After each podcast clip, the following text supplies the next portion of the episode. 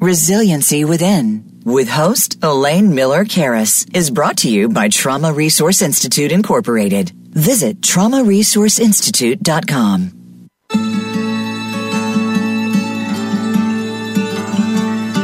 Welcome to Resiliency Within, featuring your host, Elaine Miller Karas. In unprecedented times, our beliefs and well being are put to the test. When we take the things we've learned in life and look at challenges in a whole new way, we learn to develop resiliency, which can then be used to promote healing and personal strength. Now, here is Elaine Miller Karas.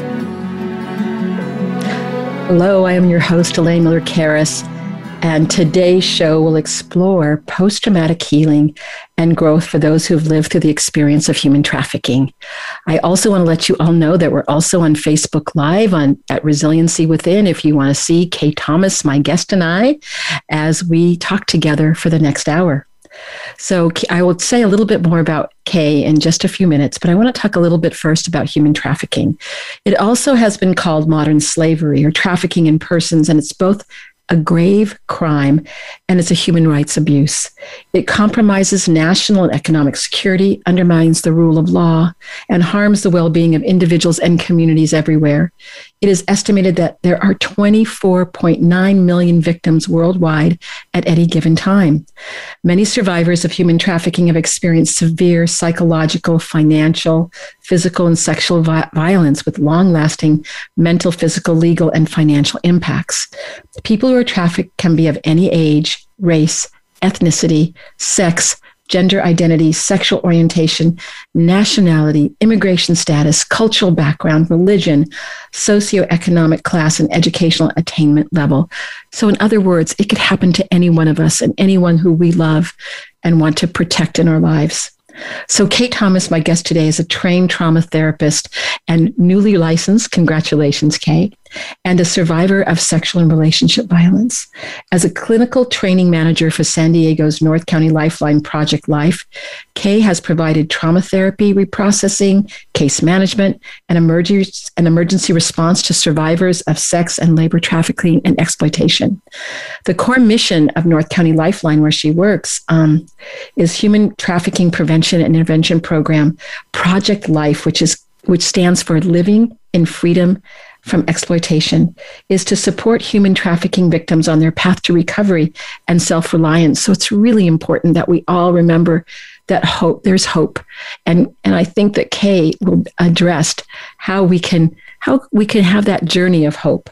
So she's also a co-founder and co-chair of the California Human Trafficking Advocates Network for Collaboration and Empowerment called Chance. And also to say a little bit more that survivors of human trafficking and exploitation are, are no stranger to the reality that, um, that healing from trauma is really a lifelong process. So, Kay will share personal and professional experiences of post traumatic growth and experiences of their work with survivors of human trafficking and, and exploitation, and practical tips of how to meet persons who've been trafficked. I, I love the sheer metaphor, um, Kay, is at the shore of resiliency. A longer biography of Kay is on our Voice America Resiliency Within webpage, and you can learn more about the wonderful work she's been doing in the world. And if, if and I also want to say that if you are being trafficked, or maybe you know someone that needs help, you can call or text the National Human Trafficking Hotline. It's 1 373 7888. You can also text 2 33733. You can text help or info. I'm going to say it again text 233733. It's open 24 hours, seven days a week. It's available in English and Spanish and 200 more languages. So please, if you need help, reach out.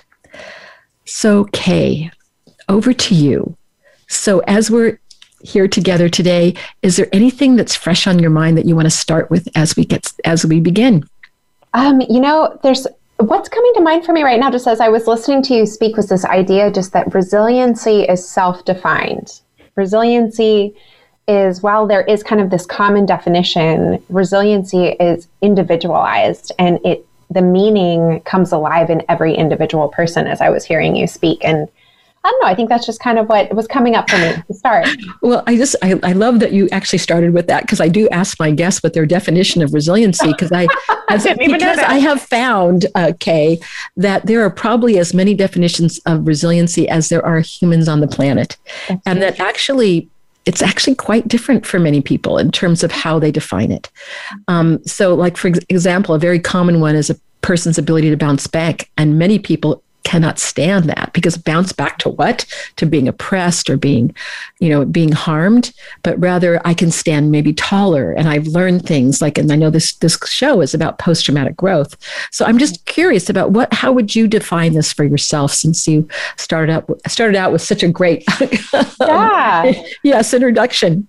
You know, I think for me, resiliency, I mean, yes, there is that bounce back component to an extent, but I think for resiliency to me means being able to move through my day and get the things done that I need to get done, right? Like, and I, I, think a lot about the community resiliency model and the trauma resiliency model and this idea of us having our our zone, right? The space where we have that sense of wellness and that's what resiliency is to me. It doesn't mean that I feel awesome. It doesn't mean that I feel like I can conquer the world, but it does mean that I can stay present in my body and do what I need to do in that moment, whether it's caring for myself or doing my job or paying my bills because maybe that feels stressful, whatever it might be, to be in that space where I can feel embodied in who I am. Um, and I think that's that's the key for me when I think about resiliency is I think that's a term that's been thrown around a lot since COVID began. And, you know, people saying, like, oh, we're so resilient. And I don't disagree with that.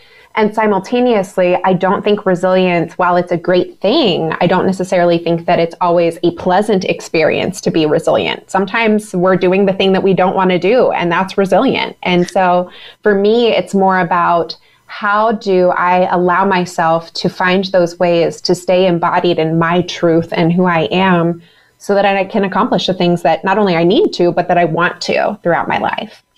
Well, you sound very empowered when you say that because I also agree with you. I think I probably have a very common definition because um, oftentimes people think, oh, well, if you're resilient, that you don't suffer. You're not acknowledging my vulnerabilities. And actually, the opposite is true is that in order to acknowledge sometimes our strength and how we get through things, is also to really lean into our suffering and our vulnerabilities and know that that's part of how we walk in the world. And we can still have those things and still do your activities of daily living and and be a, the person who uh, shows up in relationship and but ne- sometimes sad sometimes happy sometimes in between those those experiences maybe even sometimes angry.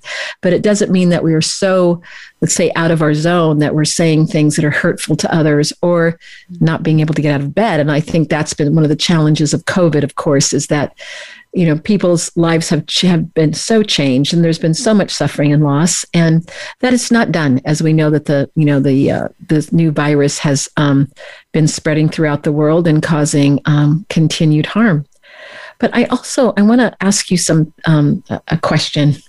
You know, as a survivor of your own trauma, what has post traumatic growth uh, looked like in your life personally, Kay? Mm. Yeah, so you know, um, I'm a survivor of both sexual and relationship violence. Um, you know, beginning at a very, very young, young age, almost as an infant, to my uh, high school years, almost as an adult, with lots of different perpetrators and folks who have done me harm over my life, folks that I knew well, folks that I didn't know well. And so I, I share those things to say that that has impacted my post traumatic growth, first and foremost, in that um, there were so many different individuals who did me harm, severe harm, physical, sexual, emotional, psychological, in my life growing up. And that made it really difficult as an adult to kind of pinpoint where do I even start with my trauma, with my healing? There's so many people that I I need to explore this harm with. And even as an adult, there have been times over the last couple of years where I've had uh, trauma memories resurface um, that I didn't, I had an idea that something maybe had happened that night, but I didn't have an exact memory of it. And that's happened for me where, you know, those, those implicit uh, memories have been triggered for me in the last couple of years as well. And so I think for me, one of the things that I've discovered in my journey of healing and my own post traumatic growth is that there isn't one way to heal. You hear that term all the time that like healing isn't linear. And I absolutely agree with that. And specifically thinking about this idea that when we look at nature and we look at the rhythms of nature, that conflict actually feeds and nurtures life within nature. That there are these kind of natural moments of expansion and growth and contraction, right? Just like those waves on the on the shore, right, that are coming in and going out. And so I think for me, one of the things that I had to unlock first and foremost was I didn't need to figure it all out at one time. There wasn't going to be this one magical therapist that took care of everything for me. I've had many therapists throughout my life. I've done many forms of treatment throughout my life. And each time I get something new. I, I, find a new piece of myself. I gain a part of myself back or create a new part of myself I didn't even know was missing. So you're really talking about it's been a journey. So that's not like a, a destination point, but a, a, an evolution as you go through life. And I think I've seen that to be true as well. And many times people go, I want it to be over. Well, there might be aspects of it that that seem done, but there may be others other unfolding as you go through life. But you said something that I really want to highlight too is some of you who are maybe sitting here listening about trauma, is that trauma sometimes can kind of rear its head. Um, even if it's been years and years later. So there can be multi-sensory reminders or triggers, as you said, that you know you're feeling you're feeling pretty good, and all of a sudden I feel a little wonky. I feel a little off. What is that? And sometimes it's not even connected to a cognition of why you feel that way, because it may have something to do with, you know, you said like your definition of resiliency is being embodied. Part of that embodiment is also reading your nervous system and having being able to identify if you feel a little wonky. And so that is an important part because then you also have information. Well, how can I maybe feel a little bit better if this is happening to me? And are there things that, like you said, you're a therapist and people come to see you and you have a, a really um, hearty therapy program at North County Lifeline. And that's very important for some individuals. And yet there's some individuals that may not be drawn to therapy. They may want another kind of, of help. So I'm just curious too, if I can ask you this question is what has helped you the most? Or is there a few things, and maybe the most is not the right, the right uh, qualifier when things have gotten tough for you? Is there a few things or some things that have helped you get through those difficult times?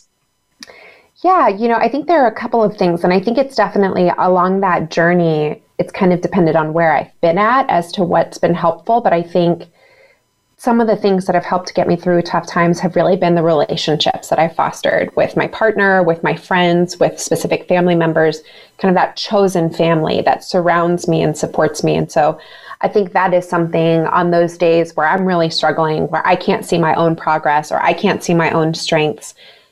Finding and creating those healthy relationships that not only honor and celebrate me, but also help keep me accountable for my own behavior as well have been really important.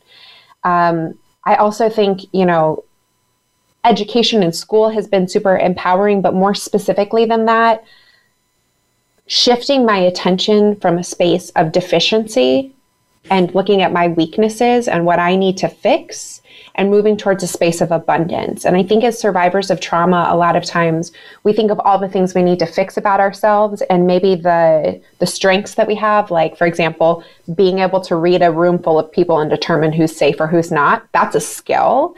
Um, and so leaning into right, maybe how do I develop and grow that skill as a source of strength for myself? And so school allowed me to do that in the sense that it allowed me to hone my ability to public speak, my ability to understand and read people. But it was more about leaning into that space of like, here's something I actually gained from my trauma that my trauma gave me. It was a gift that I was given. And I chose to foster that gift and grow it as opposed to saying, here's all these things I'm not good at that I need to fix. And and as you say that, you know, I'm very wedded to the idea of paradigm shifts is that yes, it's important to know that something happened to us, mm-hmm. but then what were the strengths? What did we learn from those experiences? And what were those things that, even in the worst of times, that there was this little spark that helped us get through? And I think that when we can shine a light on it, we can be a guide out of sometimes the darkness. And I know that you have been that for many, many people. And and that's kind of my next question: is that um, how has your post-traumatic growth influenced you know your practice with people and your work in the community because we've been talking about individuals, but you are really a community organizer. And I'm really interested in highlighting some of the work that you've done in San Diego as part of this trafficking collaborative that has been really important, I think, as a model for the country, actually for the world. So, Okay, Kay, over to you. I know that's a big question. yeah, well, I can start, you know, I can talk a little bit about the the bigger piece first and then I can talk a little bit more specifically about work with clients, but I think so here in San Diego, one of the things that we are so passionate about here in San Diego period is this idea of addressing problems from a collective space and a collaborative space. And so um, that is very much who we are as a county. And so that is no different than the way we've addressed human trafficking here in San Diego. We have a very large advisory board that is filled with professionals, folks with lived experience, folks with um, community programs, folks who are bringing different things to the table from education, from the law system, from all different places. Uh, to really address this issue. But in addition to that, Lifeline in particular, and, and our program, Project Life, and one of the reasons why I chose to come to this program when I graduated from my master's was that uh, Project Life is intentional about removing any of those barriers to services that often exist within human trafficking. Um, you know, if you were a male survivor, if you were an LGBTQ survivor, for example, there's often not services. If you're a labor trafficking survivor, there may not be services. Um, you know, age also impacts, gender impacts that, and so I say all that to say, um, you know, our agency was really intentional about saying we don't want anyone's identity to be a barrier to services. And so I came to Lifeline with that in mind that I wanted to work for an organization that wanted to help all folks who had experienced human trafficking.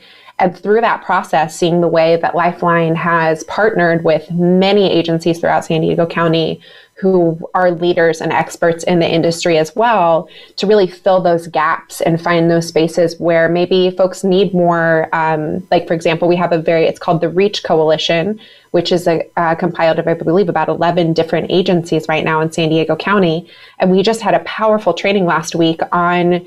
Uh, trafficking and the history of trafficking and exploitation within the Native and Indigenous communities in the US and what that looks like, talking about our own experiences of having residential and boarding schools in the US, right? We're hearing all about that happening in Canada right now, but that also happened in the US very consistently. Um, and so talking about, you know, what that's looked like, some of those were open until the 1980s in the US. That's only 40 years ago. Um, and so things like that, thinking about how do we help move the needle to a space of cultural, not just competency, but responsiveness, right? Not just that I know, but that I'm responding from a space of compassion and understanding and education. Um, and then also things like our Chance Network, the um, California Human Trafficking Advocates Network for Collaboration and Empowerment.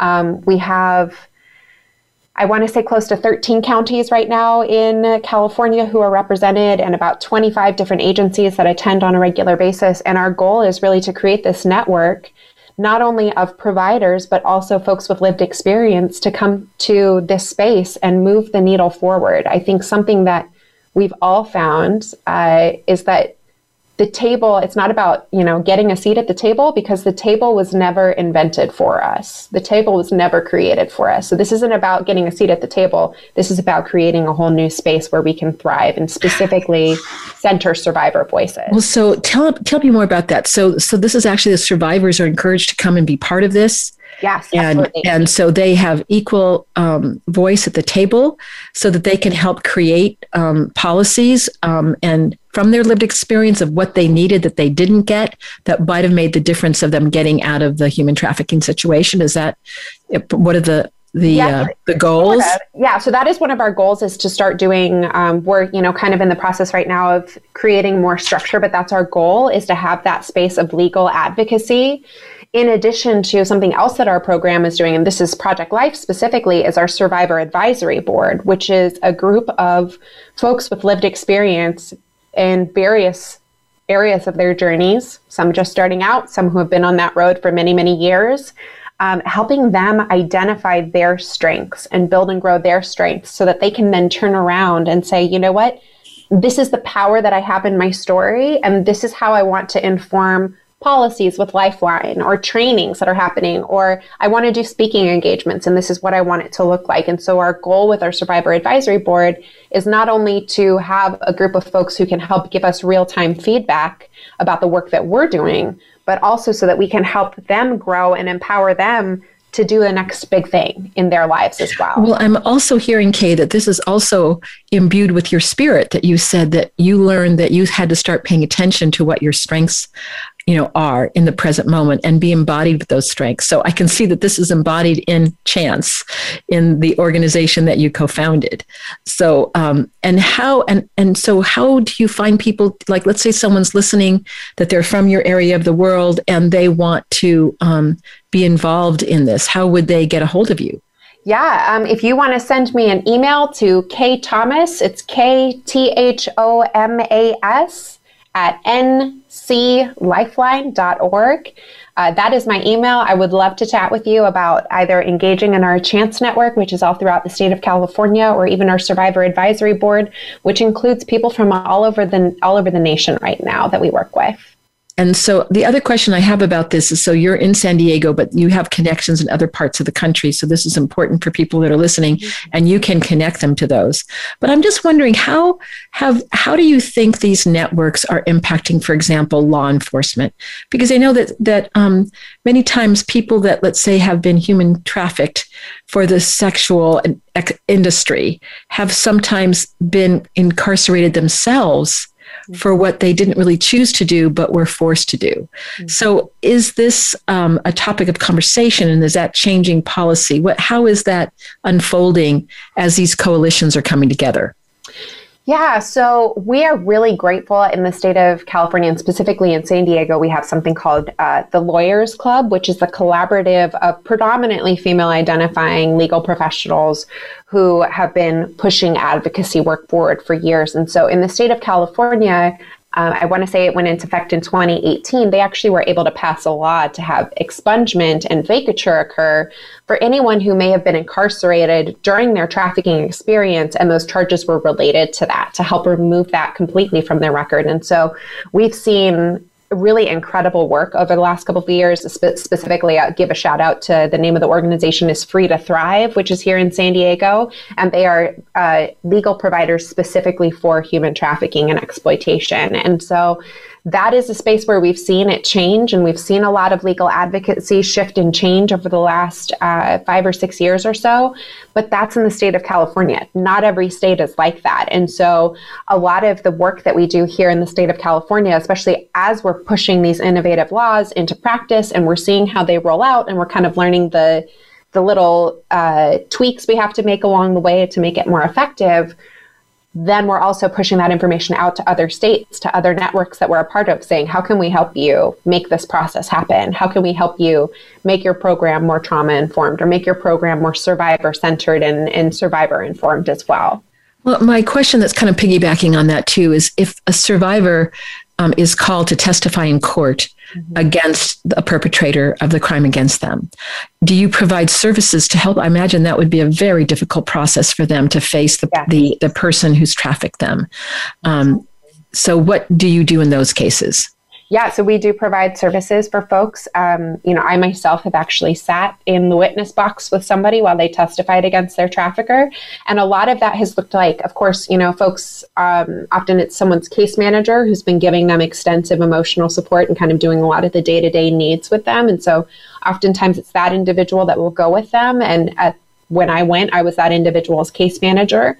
And a lot of that really looked like us prepping over the first couple of weeks before the we knew the hearing was coming up of, you know, what are you going to bring with you to the courtroom that maybe um, is something that can be self-soothing, right? Maybe that's a spray that you put on your clothes that you can smell. Maybe that's a little something that you have in your pocket, like a little charm that you can touch or hold. Um, what are some things that are going to help you kind of be back in your body again. In not necessarily that you're going to feel great but that you're going to feel grounded or that maybe you even have a sense of hope. And so um, you know a lot of that looked like us. She had pictures of her her child on her phone that she looked at while we sat in that waiting room waiting for our time to go. Um, we did a lot of the help now skills that come from the community resiliency and the trauma resiliency model of drinking water, of pushing against surfaces and tables, using our five senses to really stay in our body. Um, and then from there, so, you know, I spent some time prepping her for a couple of weeks prior to that occurring. Um, and she was very, this individual in particular was really struggling, a lot of body somatic complaints right before, a lot of upset stomach and components and things like that.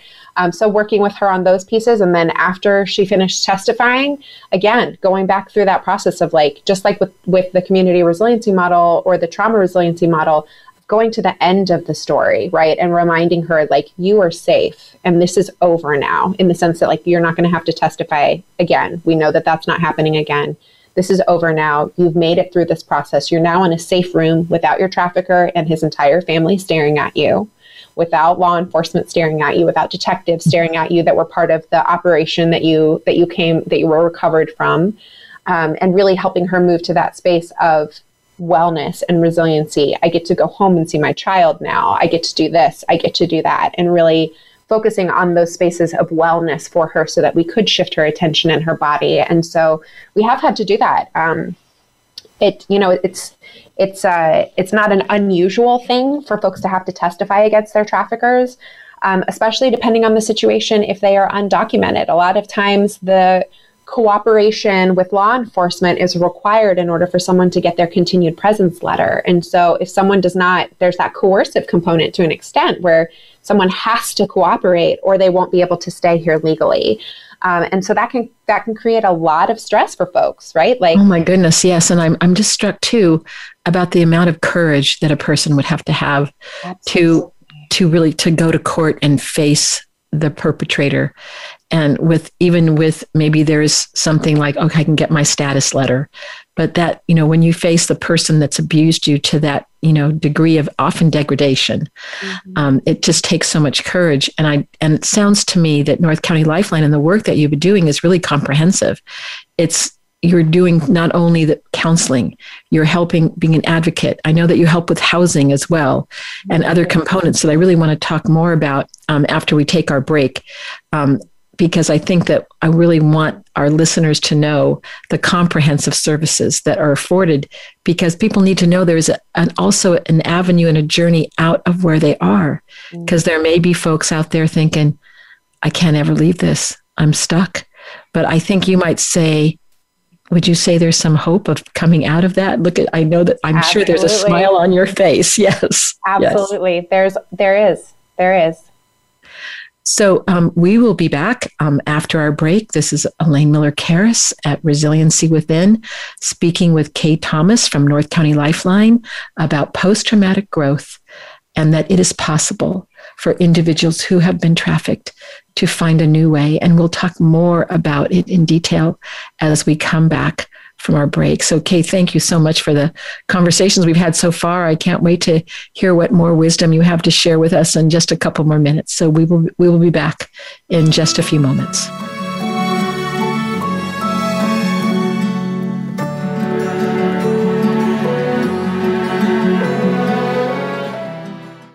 Become our friend on Facebook. Post your thoughts about our shows and network on our timeline. Visit facebook.com forward slash voice America. The Trauma Resource Institute is a nonprofit organization cultivating trauma informed and resiliency focused individuals and communities worldwide.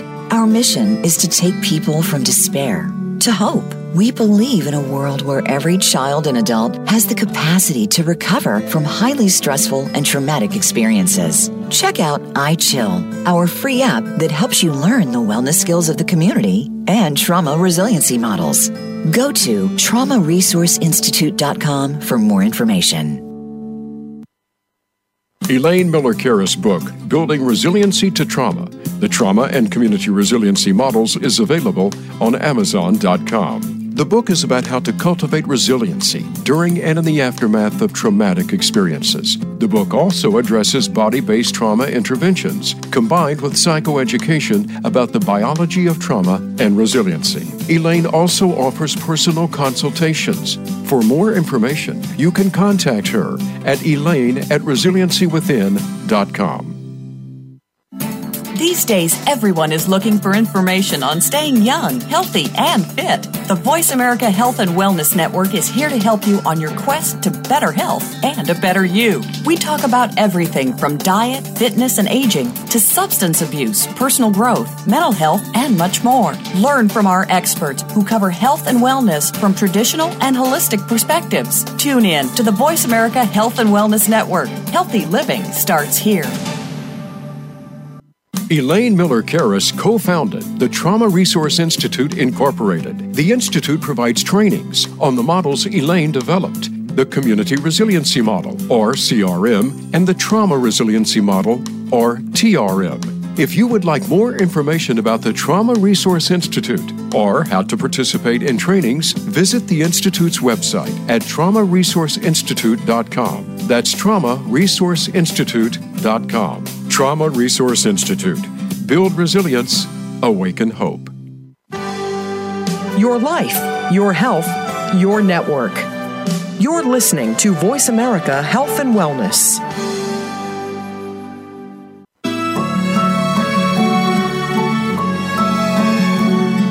This is Resiliency Within with Elaine Miller Karas. To reach the show during our live broadcast, please call in to 1 866 472 5792. That's 1 866 472 5792. You may also send an email to elaine at resiliencywithin.com. Now, back to this week's show. This is Elaine Miller Karas, and I am with K Thomas, and we are talking about post traumatic growth um, for individuals who've been who've been human trafficked and we are going to continue our conversation with K. And I was just um, talking to them at during the break about the international impact of the work they're doing in San Diego. And so, K, can you tell us a little bit about, you know, we have an international audience on Resiliency Within and how people from from other countries as well as other states could um, find out more about the work that you're doing. I was sharing that I participated in a conference a couple years ago before the pandemic. You and I actually presented together, mm-hmm. um, and it was really well attended. And there were there was the DAs, there were uh, many professionals, and there were many um, survivors thrivers, I'll say, who had really um, experienced the post traumatic growth that you're talking about. So, how could we create these kinds of collaborative movements all over the world? Because if there are that many millions of people are suffering as a result of human trafficking, that means there's the, there's the potential of change. And you know that we're, I know that you and I are both are committed to that. So, over to you. Absolutely. So I will say that the conference that we met at, uh, well, not met, that we saw each other at was called the HT Radar Conference. And that is actually part of a larger community effort in San Diego County. We have a large advisory board with like 10 to 11 different subcommittees. And the HT Radar subcommittee is specifically focused on research and growth around the science of human trafficking, not only the impact, but how to halt experiences of trafficking, how to prevent experiences of human trafficking as well. And so, to give a plug for that, this year, the HT Radar Conference, it's back and it's going to be virtual. And I believe it's October 15th this year. Um, so, if you are even international individuals, you are welcome to attend. Um, there's a lot of fantastic information that's often presented, not just by San Diego experts, but experts throughout the nation, throughout the world, and kind of thinking about that specifically, some of the things that we do on a regular basis is that San Diego and Seattle are kind of the two spearheads of the nation on anti trafficking work. And one of the reasons is because San Diego is so incredibly collaborative in the way that we address issues and from a holistic community approach. And so, one of the things that we do on a regular basis, um, especially prior to the pandemic, is we would frequently have international delegates from other countries throughout the world, um, sometimes one specific country, sometimes 10, 20 countries at the same time, who were having issues of identifying human trafficking, disrupting or halting human trafficking, or even preventing human trafficking or serving survivors. And so that is something that we do do. We meet with international delegates when they come in. We talk about the work that we're providing as service providers, and then also working in conjunction with the task force who provides the law enforcement um, arm of the work that we do, talking about how they disrupt trafficking networks, how they identify trafficking that may be happening, how they work with uh, survivors of trafficking to push forward prosecutions, uh, restraining orders, whatever needs to be done. And so I say that to say, I always give a plug for the community resiliency model, which is one of Elaine's most incredible babies, um, because I find that folks are hungry and thirsty for knowledge. And so I talk a lot about the resiliency zone. I talk a lot about the community resiliency model and how this is a model that's so easily replicated within the community to create that wellness and that well-being. And so that's another component that we talk about a lot because we utilize the community resiliency model as staff members to keep ourselves in our zone, but also to assist our clients with that everyday wellness skills.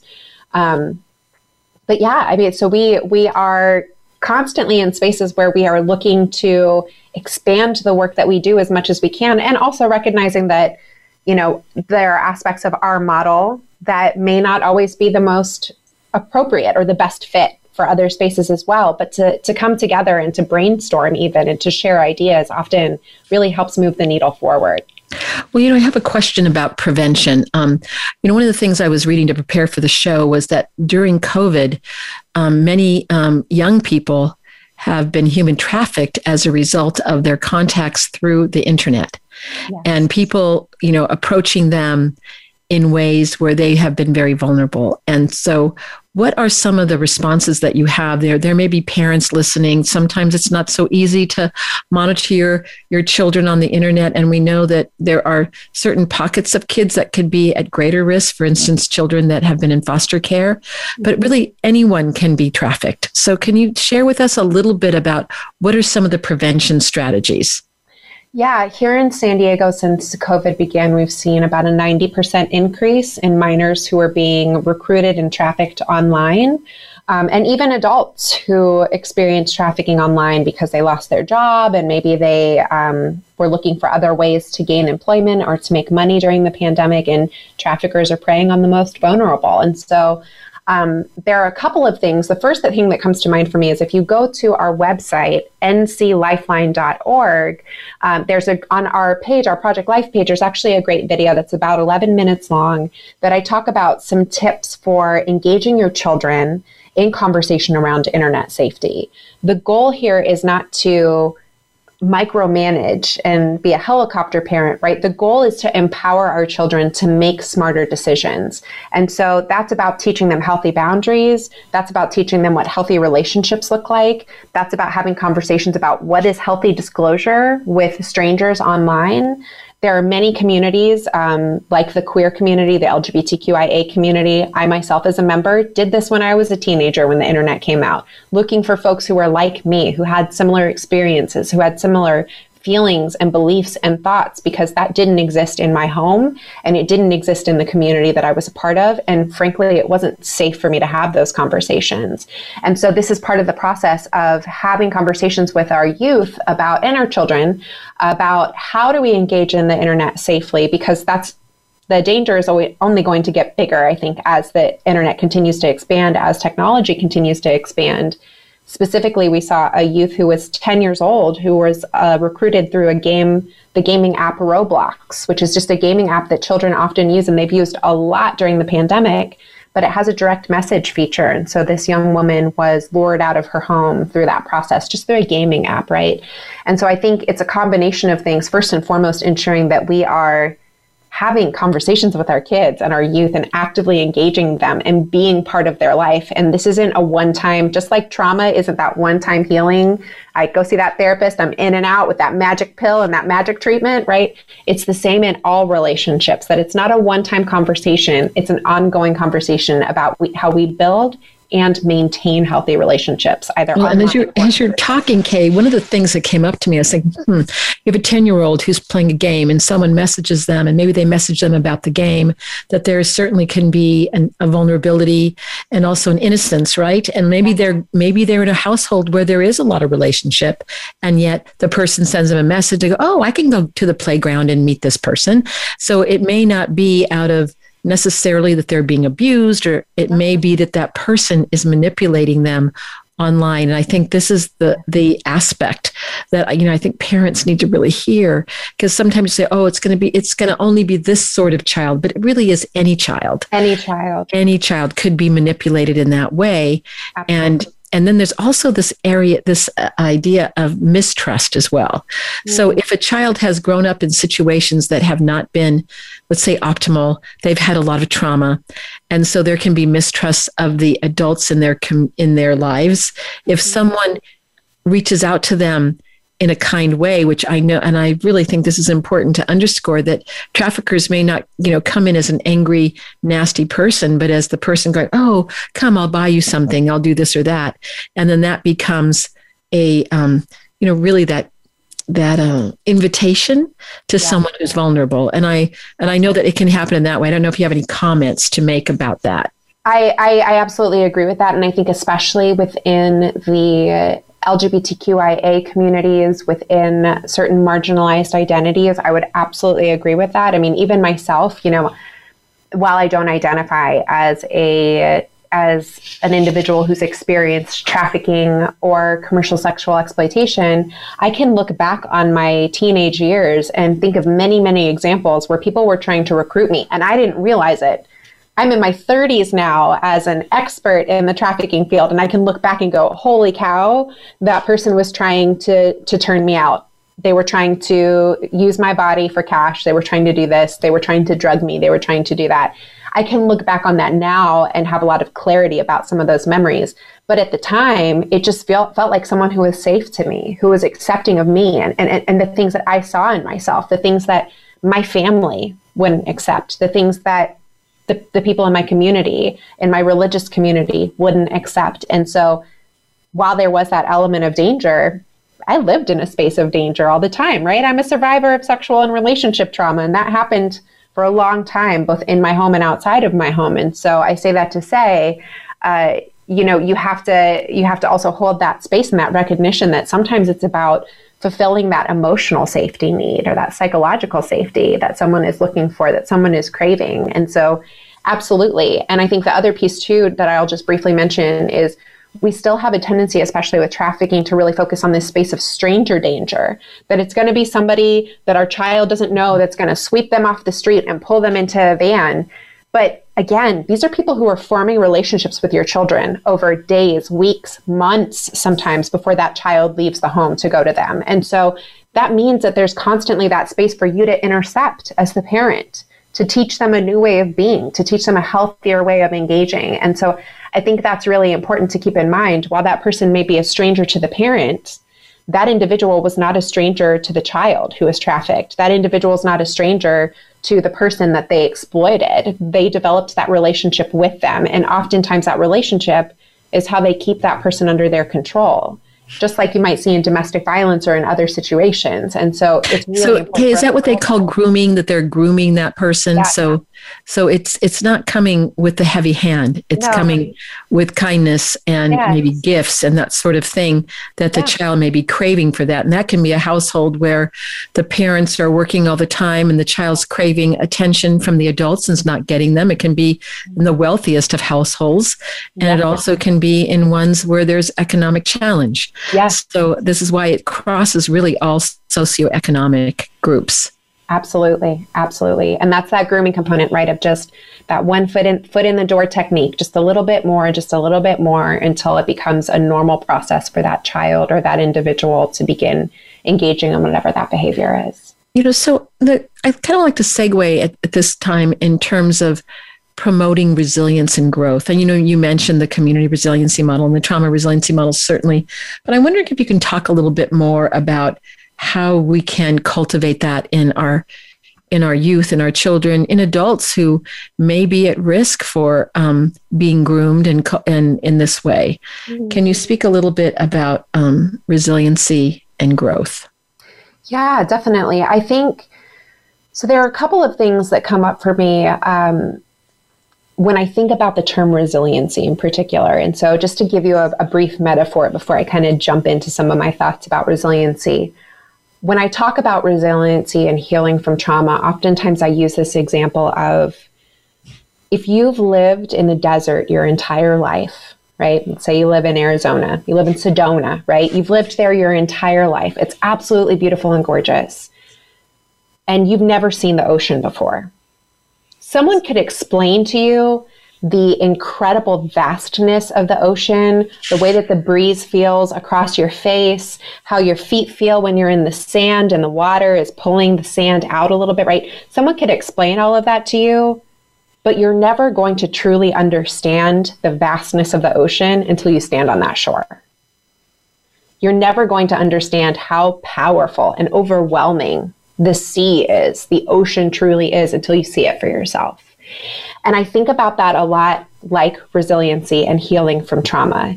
That oftentimes we're trying to describe something to someone that they've never had any experience of before. And so part of the process of engaging in healing from trauma, in post traumatic growth and resiliency, and specifically in the work that I've done with human trafficking survivors, is often about tracking those small wins. What are those small shifts that we're noticing, right?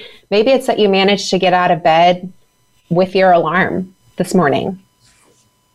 Sometimes we don't, right? Maybe it's that you managed to stick to your meal plan this week. You went out and bought groceries and you made your meals every single day this week. And so you helped stick to your budget. Maybe it's that you managed to get where you needed to go on time, or you made you finally made that appointment to see that therapist that you needed to see, that psychiatrist that you needed to see. I'm thinking about a friend who recently um, is recovering from surgery and she is tracking the fact that like she's able to walk three to five miles a day right now. And she's super stoked about that, that she has this energy back, that she's losing this pain and she's in the process of recovering from surgery, right? She's noticing those small, small wins. And I think that's what really makes the difference. We oftentimes are looking for those big things like, oh, I'm healed from my trauma because I just got engaged to this incredible individual and we're going to have this fairy tale wedding and everything's going to be fine. I hate to break it to you, friend. It's not going to be. yes. because you're going to, stuff's going to come up. Things are going to pop up along the way. And so healing and trauma and resiliency is really about being able to track those small changes, those small shifts in our own personal tide of growth and well-being, of, of post-traumatic change. And so again, remembering, right, resiliency is self-defined. So whatever that looks like for the individual, first and foremost, define that for yourself and then being able to track that from there where the place so when you say track that what do you mean track that you know if i can say okay i'm mm-hmm. i am getting out of bed this morning so how would that lead me to be more resilient and being able to live let's say a more fulfilled life yeah, so there are two things for me when I think about tracking. So the first thing I think of is literally what we talk about in the community resiliency model and the trauma resiliency model of tracking your body, right? So I managed to make this little thing happen today. Maybe it was just that I got out of bed on time and I took my meds. And now I'm in the shower and I'm like, oh, why am I alive? Why am I doing this? Why am I out of bed? Right. But being able to acknowledge and track my body and sit in that space of saying, I managed to get out of bed today and I couldn't do that yesterday. I managed to take my medication. I remembered to take my medication. I didn't do that yesterday. And noticing, what do you notice in your body as you say that? Maybe you notice a heat, a warmth, a lightness, a, a tingliness, right? To acknowledge those spaces of, ple- of, of pleasant sensation or neutral sensation that give you that sense of embodiment and empowerment within yourself. So I think there's that component of making sure that we're tracking. So it's like small change leads to larger change. Like I was thinking, absolutely. It, you know that it rained in my part of Southern California last night. I don't know if it rained. It rained here too. Did it rain yeah. And so, just so you all know, that in Southern California, and we have not had rain. No, it's, we are in a drought, and it's the summer. We don't usually get rain, and mm-hmm. we had the most lovely, warm rain last night. And when I heard the sound of the rain, mm-hmm. I took a deep breath. I mean, I could just feel this wellness come over my entire body, and it reminded me of being a little girl growing up in the Bay Area, where we had a lot of rain when I was growing up, and it was just such a sweet memory. And so are those the kinds of things you're saying? Because that was a tiny thing. Yeah. And uh, that certainly helped me through my day today. Yeah. So even okay. those little moments, right? Those little moments of, of well being, whether that's a success that you're like, wow, I managed to do that today. I managed to go grocery shopping with a mask on, or whatever it may have been. Um, so it's that, absolutely. And those spaces of well being, those moments where you can really tap into like, where we're not constantly looking for the anxiety or the pain or the depression or the fear in our body, but those moments where we're able, for example, I had a moment of well being yesterday with my dog where we just sat on the couch together and looked out the window and I looked at all the beautiful plants that I have that I cultivate in my home and I just laid there with him and it's been a, last week was a really hard week. He um, apparently has an, a grass allergy and so he's had crazy hot spots all over all of his paws. And so he kept me and my partner up almost all of the week last week. But yesterday, sitting in that moment of he's not heavily medicated, he's not biting his feet, we're just laying here together, relaxing and enjoying this. I can lean into the fact that, like, my puppy's getting better. And, like, it's not always going to be this way. I'm going to so get this, better sleep at some point. Yeah. So this is what you, you know, because we often talk, you know, as, as therapists and as people that we can kind of get stuck mm-hmm. in our healing journey. Journey. Is this one of the ways that we can get un- unstuck, K, or are there other ways that you can this is definitely one of the ways. I think the other thing that I think about when I think about getting unstuck is really going back and taking an honest look at whatever the thing is that you're struggling with and tracking that progress and change. So, for example, if it's, you know, you're depressive, the symptoms that you're really, really struggling with, being able to, and not necessarily that we're tracking the losses, but maybe we're tracking the wins, right? Today, I managed to get out of bed. I'm going to put that on my calendar or I'm going to celebrate that somehow. I managed to take my meds something like that, right? Tracking those spaces where I think about specifically some of the folks that I've worked with in the past. One of them in particular that I want to mention is someone who had a, a psychotic disorder, right? And so for her, her trauma, we knew that we were going to work on her trauma, but to an extent, there are going to be elements of it that are always there. And so for her, tracking the change really looked like things like how many days this week was I able to go where I I didn't feel overwhelmed by my psychosis? Mm-hmm. How many days was I able to go where I could walk by that image of, you know, this person this person or this thing that was happening and and say to myself, I know that's not real. How many days were you able to do that this week? Well, so it sounds to me like that very simple statement that we sometimes hear about looking at the the activities in your life as being half full rather than half empty, mm-hmm. and just that that different mindset.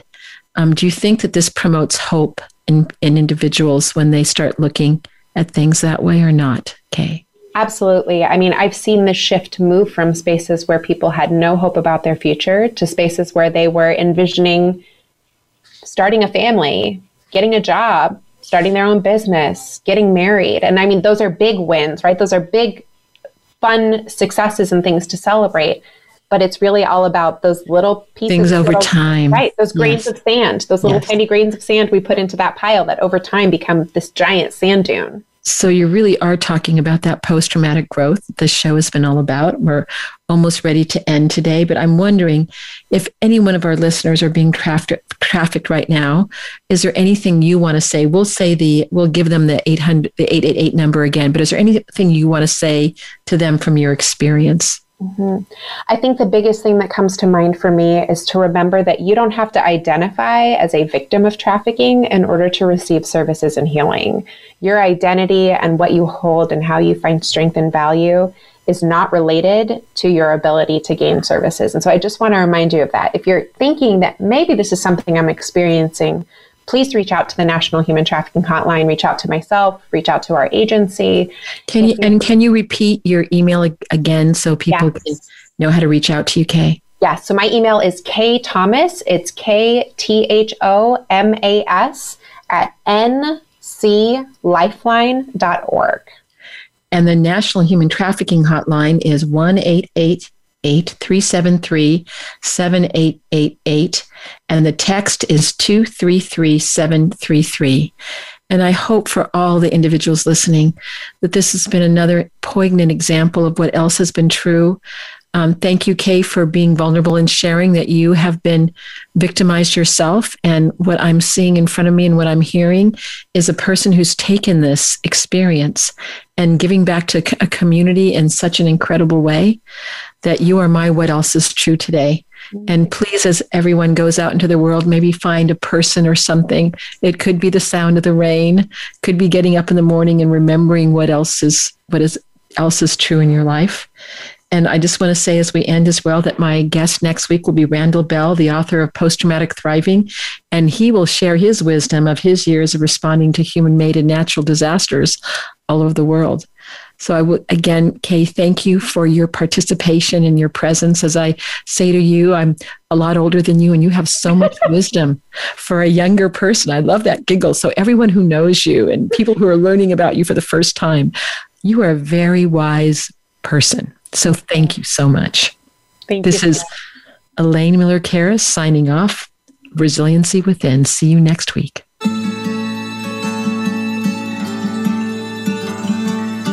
Thank you so much for joining us this week for Resiliency Within. Please tune in again next Monday at 4 p.m. Eastern Time and 1 p.m. Pacific Time for another edition featuring your host, Elaine Miller Karas, on the Voice America Health and Wellness Channel. We'll talk again soon.